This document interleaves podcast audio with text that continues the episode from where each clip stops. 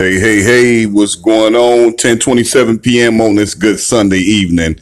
Tonight I wanted to talk about the issue with uh, Miss Queen of Comedy, Mo'Nique.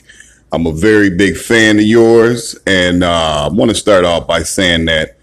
And um, what I'm about to say, uh, don't take it the wrong way. This is just my take on the whole situation based on from what I've been hearing from, you know, your sources.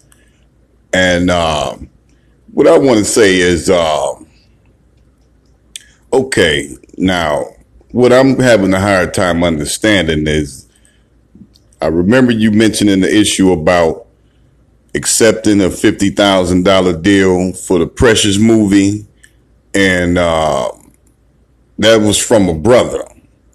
Now, here we go. Fast forward, Netflix with the half a million deal, and I get it. This is you know I, I believe you deserve more. I really do.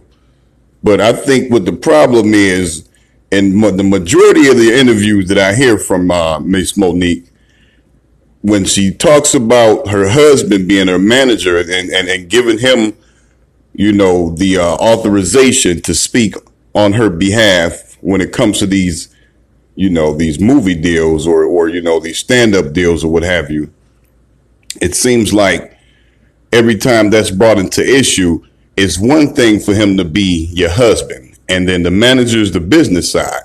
Now, when they hear, you know, I'm gonna say, I'm gonna give a prime example. If I was a movie exec, you know, I wanted to put something together for Mo'Nique, and I speak to her, and she's not under, you know, not in agreement of what we're talking about, and she says, "Here's my husband, who's my manager," and he gets to speaking about, you know, her resume and, you know, automatically, out of no disrespect, the word manager goes out the window because now all we have is an upset husband that's defending his wife. And I get that. That's what you're supposed to do. But when it comes to business, you got to leave those feelings to the side. You get what I'm saying? And and it's like I really think you know, when you put that out there as far as him not really wanting to take the position as being your manager, that says that speaks volume. If he doesn't have any background history in doing that, you know, credentials or what have you, maybe it wasn't a good idea. You know, I really think if you had a better management team, you get better deals, you know. Uh, I'm, going to assume right now the blackball thing is kind of out the window because if it was still in effect, Netflix wouldn't even gave you the deal. So in saying that, we love you, Mo'Nique. We want to see you do good, but you know, come on, baby. Come on now, baby.